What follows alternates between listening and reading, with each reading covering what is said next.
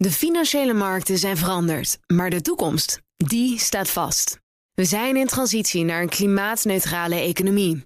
Dit biedt een van de grootste investeringskansen van onze generatie. Een kans voor u om mee te groeien met de pioniers van morgen. Meer weten? Ga naar carbonequity.com. Carbon Equity. Do good by investing better. Beleggerspanel. Volgende week woensdag treedt de Sustainable Finance Disclosure Regulation in werking. Die EU-verordening moet zorgen voor meer transparantie over duurzame investeringen. Maar het resultaat is vooralsnog onduidelijkheid. En de rente op Amerikaanse en Europese staatsleningen is de afgelopen week fors gestegen. Is er reden voor paniek onder beleggers? Dat en meer bespreek ik in het beleggerspanel. En daar zit Marco Groot van uh, 8 Days a Week. En Simon van Veen, fondsmanager van het Sustainable Dividend Value Fund. En Marco, voordat je denkt, hé, hey, hij is wat vergeten. Jouw opinies kun je natuurlijk teruglezen op marcogroot.com. Dankjewel, Welkom. fijn dat je er erbij ja, bent. Ja, fijn dat jullie er zijn. Uh, allereerst, wat is jullie laatste transactie? Simon, jij mag beginnen.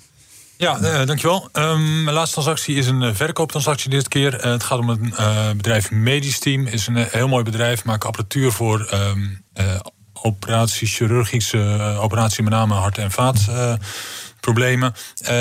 ja, bedrijf draait, draait oké. We hadden vorig jaar in de crisis gekocht, eigenlijk in, in de uitverkoop, zeg maar. Um, het is in twaalf maanden tijd uh, meer dan verdubbeld. Ontzettend goed gedaan qua koersvorming. Terwijl het bedrijf, nou ja, oké okay draait. Dus op een gegeven moment is uh, voor ons punt aangebroken om, uh, ja, om, om die winst te pakken. En uh, de waardering is met meer dan 40 keer de cashflow gewoon te hoog geworden. Daar komt en, en als dat bedrijf anders had gedraaid dan gewoon oké, okay, was je nog even blijven zitten? Nou ja, luister, als de winst net zo snel gestegen was als het koers, was er geen enkele reden geweest om te kopen. Ja, maar, maar dat is niet het geval. Ja. Heb je daar dan nog lang over nagedacht? Gewoon even in het hoofd van, van jou als belegger. Hoe, hoe lang denk je na voordat je denkt, ja, dit is het dan? Nou, uh, behoorlijk lang. Dus uh, ja hoor, het is niet. Uh, kijk, je denkt al langer van, van, van goh, past het nog in het plaatje, in het, het value-deel van onze beleggingsstijl. Um, en, en we hebben het ook niet in één keer helemaal verkocht. Dus dat is ook in, in stapjes. Um, dus... Maar nu ben je eruit. Maar nu zijn we eruit, ja. Ben je nog ergens uitgestapt of ingestapt, Marco? hey, ik, mijn laatste actie leidt hopelijk tot een transactie. Mijn laatste actie is dat ik spaargeld over heb geboekt naar mijn beleggingsrekening. Omdat ik hoop dat, um, dat we een enorme false move krijgen in een potentiële perfect storm. Dus we hebben een situatie, we hebben de eerste uh, elementen vorige week gezien. Toen aandelenkoersen daalden en uh, rente steeg, daar gaan we het zo over hebben. En in die situatie zou het zomaar kunnen zijn dat we een verkeerde interpretatie maken van de werkelijkheid. En dat koersen hard dalen. En op dat moment ga ik er vol in. Ja. Er zijn af en toe van die momenten, een paar keer per jaar, dat dat kan gebeuren. En als het zich manifesteert, dan ga ik. Maar is dit dan het oude adagium van bij de dip? Dus als iets naar beneden gaat, dan spring je erop? Ja. ja. want er zijn ook ja. mensen die zeggen dat het achterhaald is, dat het een beetje simpel is. Maar zo werkt het dus toch? Ja, ik vind het niet zo simpel hoor. Ik bedoel, als je de afgelopen jaren die beweging had gemaakt, dan had je het verdomd goed gedaan. En timen is echt heel moeilijk. Hè? Dus nu verkopen om laag terug te kopen, dat is heel moeilijk maar op is, dit moment. Is timen hetzelfde als beleggen? Of andersom, is beleggen hetzelfde als goed timen? Nee, time is een onderdeel van beleggen. We hebben hier een ander panelid die vaak zegt dat het gaat over tijd, tijd en niet over timing. Daar ben ik het mee eens. Maar of je op 100 of 105 instapt, dat vind ik toch wel een, een klein verschilletje. Hoe kijk jij naar de edele kunst van het timen? Nou ja, ik, ik, ik gaf net het voorbeeld van, van dat bedrijf Medisch Team... wat wij inderdaad in de crisis gekocht hadden... en daarvoor al een flinke tijd naar zaten te kijken. Uh, en vorig jaar maart zeiden van... wacht even, nu is het eigenlijk veel te goedkoop voor, voor wat het waard is. Dus, dus ik ben het wel mee eens dat je extra rendement kan halen... door, door uh, goed te timen. Lukt niet altijd, maar Overigens over de, de grote ontwikkelingen. Ik heb de afgelopen dagen wat analisten hier gesproken... en ook andere panelleden die wat licht nerveus zijn... omdat er eventueel gedraaid kan worden... dat de, de grote host van de tech-aandelen voorbij is... en dat er wat meer klassieke aandelen nu weer in de Precies, die is, dat is die beweging waar ik op wacht. Ja, dan, ja, maar kijk, wacht daarop of is als die al we, gaande? Als we nu naar het einde van de coronapandemie gaan... Hè, dan gaan we allemaal heel enthousiast worden over aandelen als KLM en TUI... En de ondernemingswaarde, dus de beurswaarde plus de schulden, is niet heel veel anders dan anderhalf jaar geleden. Alleen een, anderhalf jaar geleden was die waarde vooral in het voordeel van het aandelenvermogen en het nadeel van de schulden. En die is volledig gekanteld. Dus als we straks in aanloop naar het einde van die pandemie dit soort aandelen gaan kopen, dan gaan die aandelen heel hard lopen. Dat betekent dat er gedraaid wordt vanuit aandelen als Microsoft en Apple, die het al heel goed gedaan hebben en wat de andere kant op draaien. En in de echo van die beweging gaan we dan ineens bedenken van... oh jee, nee, KLM heeft, wat is het, 12 miljard schuld... waar 7% rentepercentage op hangt ongeveer. Dus alle winst die gemaakt wordt, die gaat naar het servicen van die schuld. Dus die winst is hartstikke leuk. En die koersbeweging is hartstikke leuk. Maar die is tegelijkertijd hartstikke fout. Hoe kijk jij naar dit kantelpunt? Zit dat eraan te komen? Uh, we zagen het afgelopen maand in ieder geval al gebeuren. Hè, dat dus de, de echte, uh, ja, wat je noemt value aandelen... in ieder geval aandelen in sectoren die achtergebleven waren... en wellicht wat meer risico zijn, uh, dat die het extra goed deden. Dus je zag energie bedrijven stijgen en je zag uh, grondstoffenbedrijven stijgen en je zag ook banken het relatief goed doen. Dus uh, uh, dat, dat is natuurlijk in februari al een beetje aan de orde geweest.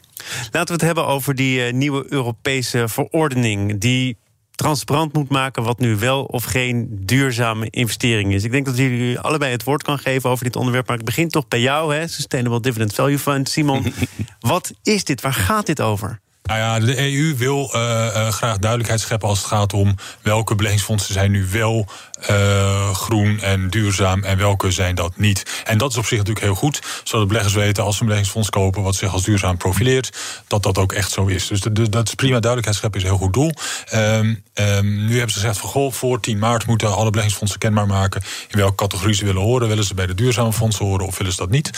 Um, je mag ook zeggen, dit laat ik aan me voorbij gaan. Want ja, dan, dan beschik ik kennelijk niet over de juiste criteria om in het goede mandje te komen. Klopt, als je zegt van nou goh, ik ben daar niet mee bezig, duurzaamheid hou ik niet, uh, is geen criterium voor mij in het selectieproces van mijn aandelen, dan, dan, dan, dan doe je daar niet mee. En dan ben je geen duurzaam fonds, dat, is, dat mag ook.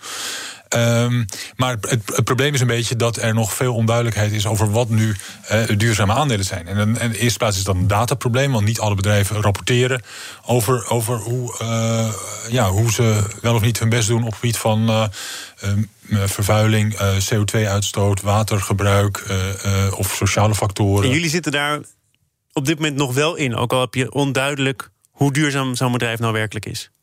Nou ja, even gewoon. Ja, ja, ja, ja, ja, wij, wij kijken naar de uh, bedrijven waar we investeren. En we kijken A naar het product wat ze maken of de dienst die ze verlenen. Is dat wel of niet iets wat bijdraagt aan het verduurzamen van onze samenleving? En B, we kijken naar het productieproces waarop ze dat doen. Doen ze dat op een, op een, op een duurzame manier die niet ten koste gaat van, uh, van de maatschappij en Maar C, dat is dus heel moeilijk inzichtelijk te krijgen, blijkbaar. Nou, uh, het moeilijke is dat, uh, zeg maar dat er geen eenduidige regels zijn om daar naar te kijken. Dus iedere fondsmanager of vermogensbeheerder kijkt daar op dit moment naar, op zijn eigen manier naar.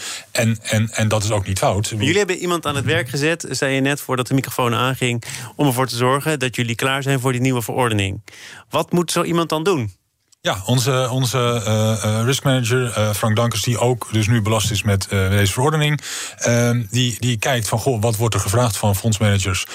waar moeten ze aan voldoen? Ehm, en en voldoen wij daaraan, zodat we ook na 10 maart verder kunnen met wat we. En als het antwoord nee is, dan zit je diep in de problemen. Of valt het dan nog mee? Nou, nou ja, dan, dan ben je dus misschien stiekem een grijsfonds. Wat, uh, maar goed, dat zijn we niet. Want uh, uh, wij, nogmaals wat ik net zei, wij kijken bij de selectie van onze aandelen naar ja, hoe, hoe duurzaam is een bedrijf? Wat doen ze? Is het een duurzaam product? En, en ehm, produceren ze. Ik kom zo bij jou, Marco, maar ik ben even op de site geweest om te kijken waar jullie dan op letten. Het duurzaam bedrijfsmodel, sterke balans en groeiende dividenden. Waarom is dat laatste per se? Ik snap wel als je een dividend value fund bent dat dat ertoe doet, maar dat zegt toch weinig over duurzaamheid? Nee, klopt. Nee, dat zijn drie verschillende dingen. Dus uh, uh, je, je, we kijken naar duurzame bedrijven die nou, iets iets duurzaams doen qua product wat ze leveren, dienst dat ze uh, verlenen. Um, maar dat moeten ook bedrijven zijn die, uh, ja, die dus financieel er sterk voor staan. Gewoon omdat wij dat willen uit risicomanagement ja. oogpunt voor onze beleggers. En liefst een dividend opleveren. Want een, ja, een groeiend dividend betekent ook dat een bedrijf een groeiend. Ja ja, goede winst heeft. Marco, we hebben dus die verordening. 10 maart is de, is de dag. Dan ja. moet duidelijk worden wie er nu echt groen is en wie er misschien wat doet aan greenwashing. Is dat mm -hmm. wat hier ook een beetje beoogd wordt? Dat dat verschil nu duidelijk wordt gemaakt? Volgens mij is de bedoeling van dit hele proces dat als je een belegger bent, dat je uh, de website van Simon openslaat of iemand anders. En als iemand zich echt als groen wil uh, presenteren, dan kan je naar aanleiding van het beantwoorden van deze vragen een kleur krijgen. En die kleur bepaalt hoe groen je daadwerkelijk bent. Ben je niet bereid om tijd en moeite te investeren uh, in dit proces, dan ben je grijs. dus eigenlijk, eigenlijk is het een rondje kleur bekennen. Uh, Hoeveel moeite wil je erin stoppen? En dat is hartstikke goed dat dit gebeurt, hè, want dat greenwashing, et cetera, dat wordt voorkomen. Tweede element, hè, want het is goed, het is gemeen en het is subjectief. En gemeen noem ik het omdat uh, jullie hebben drie mensen, zeg je. Mm Dus je bent misschien wel een halve FTE kwijt de komende periode om dit te doen. Terwijl bij uh, een BlackRock... Voor de goede zaak, toch? Voor de goede zaak. Voor de goede zaak, maar dat zijn kosten, geen opbrengsten. Nou, je krijgt een label. Vooralsnog niet. Je krijgt een label dat misschien op de lange termijn toch wat gaat opleveren. Maar je begrijpt. Nou, ja, ja, nee, sorry, ik onderbreek je, dat wilde ik niet doen. Maar je begrijpt dat als je een bedrijf bent met 100 mensen, dat het makkelijker is om een FTE eraan te allokeren dan uh, een bedrijf zoals Simon heeft. Dus dat. En ik denk ook dat als jij belegt in large caps, dat het heel veel makkelijker is. Want dan kan je bij MSCI, MSCI of ESG of Sustainalytics een, een label ophalen van het, van het aandeel wat je bezit. Maar op het moment dat je belegt in kleinere fondsen, dan moet je dat zelf uit gaan zoeken. En dat kost ook heel veel tijd. En dan wordt het weer arbitrair. Uh, en dat is het subjectieve stukje. Ben je een specialist in een nichegebied, dan moet je in discussie gaan over wat nou wel en niet groen is. En dan wordt het uiteindelijk bepaald door de overheid. Um, maar voorlopig is het ook nog arbitrair, hè? want verschillende fondsmanagers zullen verschillende manieren hanteren om te beoordelen of een bepaald aandeel wel of niet aan duurzaamheidscriteria voldoet. Dus dat, ja, die, dat arbitraire, dat, dat is voorlopig nog niet weg. Dus 1 maart krijg je volgens mij een stipje en uh, 1 januari dan wordt je hele website uh, groen of grijs gekleurd. Nou ja, 1 januari volgend jaar dan, dan uh, worden beursgenoteerde bedrijven verplicht om op een hele lijst van criteria daadwerkelijk te gaan rapporteren. Dus dan, dan kunnen vermogensbeheerders en fondsmanagers makkelijker bedrijven onderling met elkaar vergelijken. Uh, nu ontbreken in veel gevallen uh, ontbreken de data simpelweg nog. Ja. omdat bedrijven nog niet rapporteren. Ja, dat, dus ik heb wat mensen gebeld aan, aan de, die, die grotere beleggingsfondsen hebben. Ik ken jou niet, dus ik heb jou niet gebeld, sorry. maar um, die begrijpen wat er gebeurt. En die zeggen ook: de vragen zijn niet heel moeilijk te beantwoorden. Maar hoe groener het thema van het fonds is, hoe moeilijker het wordt om te bepalen hoe, hoe helder groen je daadwerkelijk bent. Want wat is het verschil tussen duurzaamheid en impact? Als je een impactfonds bent, dan neem je genoegen met geen dividend en hoge risico. Dus eh, dat labelen is best een ingewikkeld proces. In de basis hartstikke mooi en hartstikke goed dat het gebeurt. Hoeveel waarde ga je eraan hechten? Want het is dus heel duidelijk. Je krijgt een label, groen of grijs. Uh, jij hebt al gezegd, gemeen, subjectief. Hangt er een beetje vanaf, klein, groot. Uh, Stel nou dat je zo meteen inderdaad al die websites opent en je ziet groen. Ga je er dan vanuit of niet? Dat het allemaal Ja, dan durf ik er wel van uit te gaan. Omdat de vragen, voor, voor zover ik ze gezien heb... en voor zover ik ze besproken heb... vanochtend bijvoorbeeld met, uh, met Reinde van IBS... die zijn niet heel moeilijk. Um, dus het is goed dat, uh, dat dit gebeurt. Wat leuker is, of interessanter is, is dat Larry Fink, de baas van BlackRock, grootste vermogensbeheerder ter wereld, die zei: wij, wij gaan helemaal groen en duurzaam worden in de komende periode. Maar BlackRock is ook een verdomd grote aandeelhouder in een aantal fondsen en niet over, de hele, over het hele spectrum van bijvoorbeeld British American Tobacco ja. en defensiebedrijven. Dus ik ben benieuwd of dan de kleur van de BlackRock website in zijn geheel één kleur krijgt, of dat die allemaal onder die fondsen gehangen worden. Dat wordt voor, voor iemand als Larry Fink nog best een discussie volgens mij. 10 maart moeten we afwachten. Nu iets anders. Zaken doen.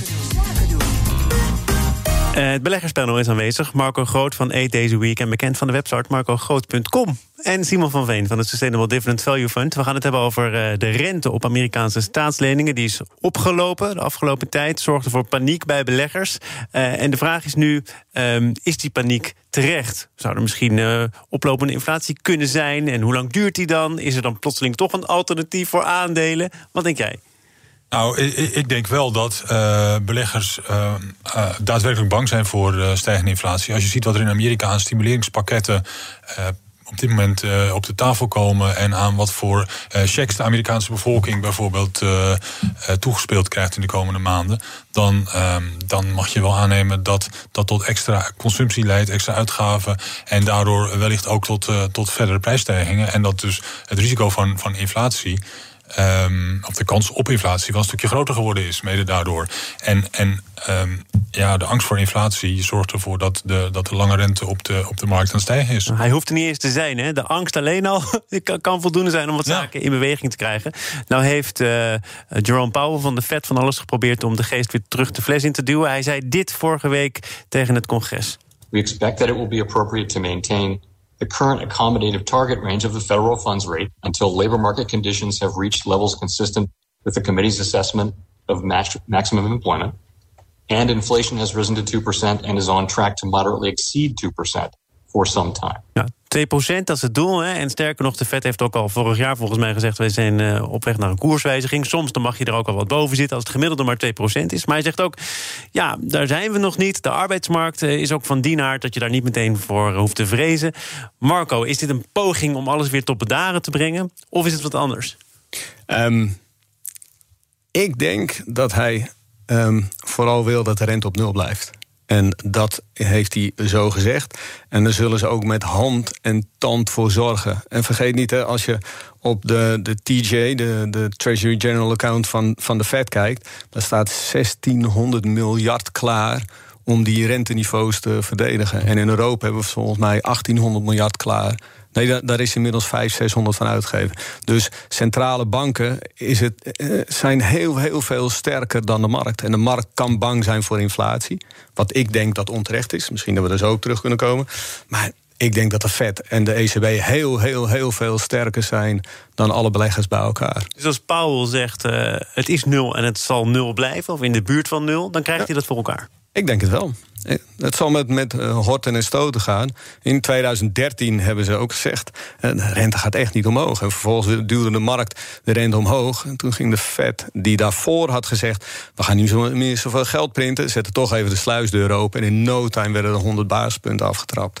Dus weet je, don't fight the Fed. Weet je, de Fed is een oneerlijke speler. Hè. Zij kunnen onbeperkt geld drukken en ze kunnen onderweg de spelers, uh, de spelregels veranderen.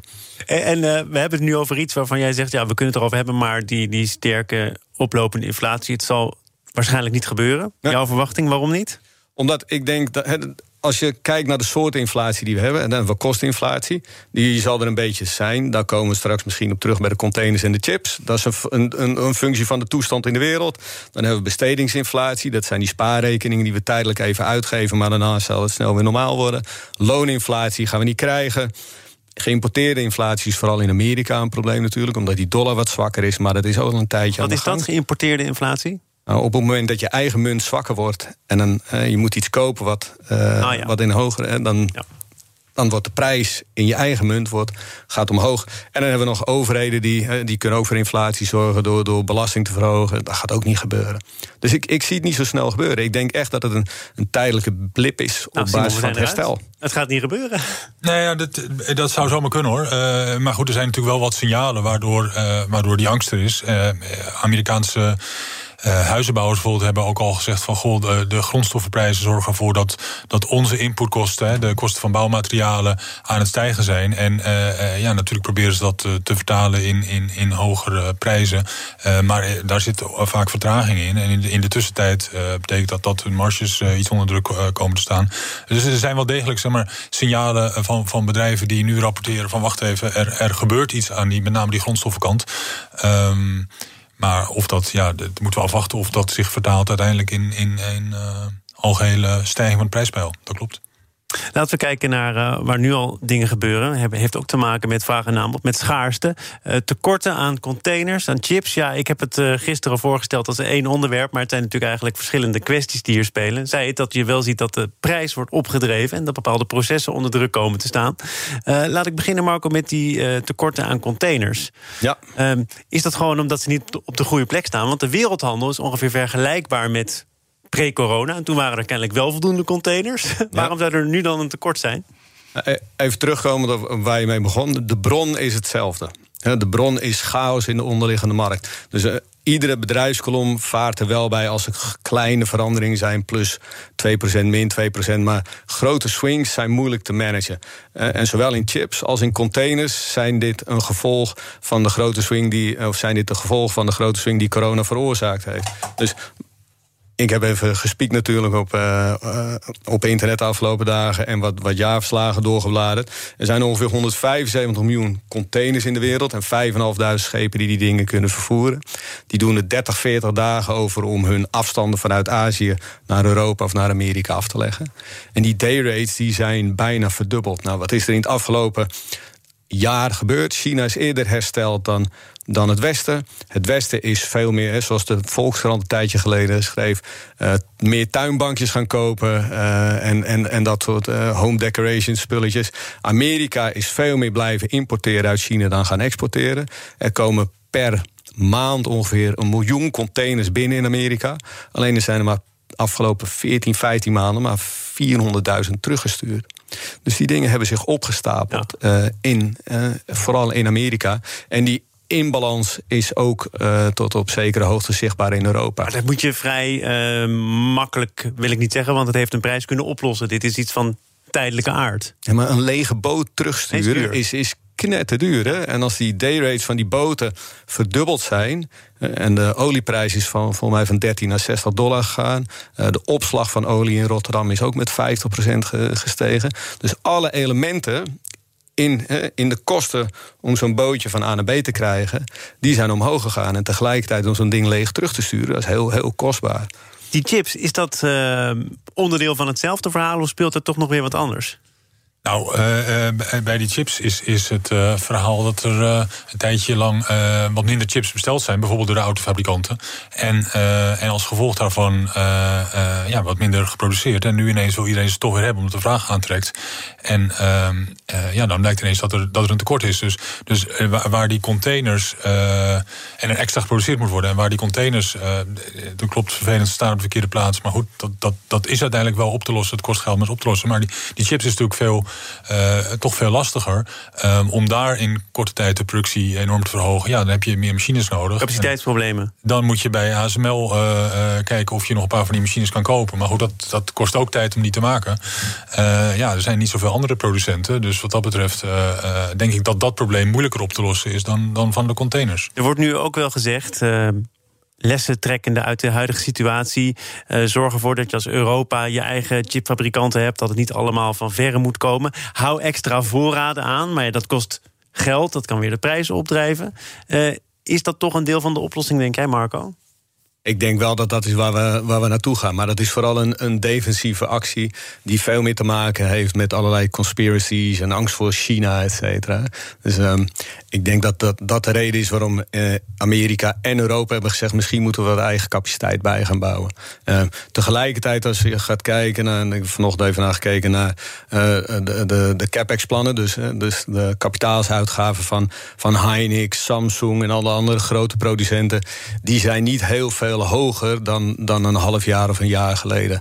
Dus de vraag is gestegen. En de vraag was in eerste instantie minder autochips, meer uh, thuischips. Ja. En nu komen die autochips weer wat terug.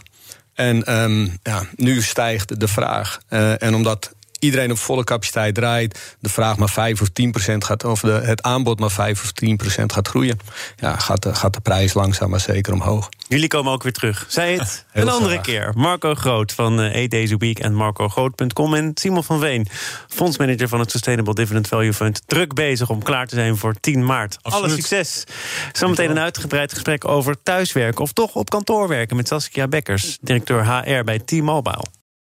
De financiële markten zijn veranderd, maar de toekomst, die staat vast.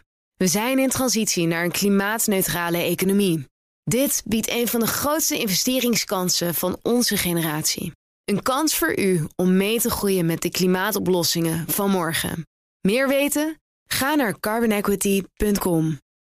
Carbon Equity. Do good by investing better.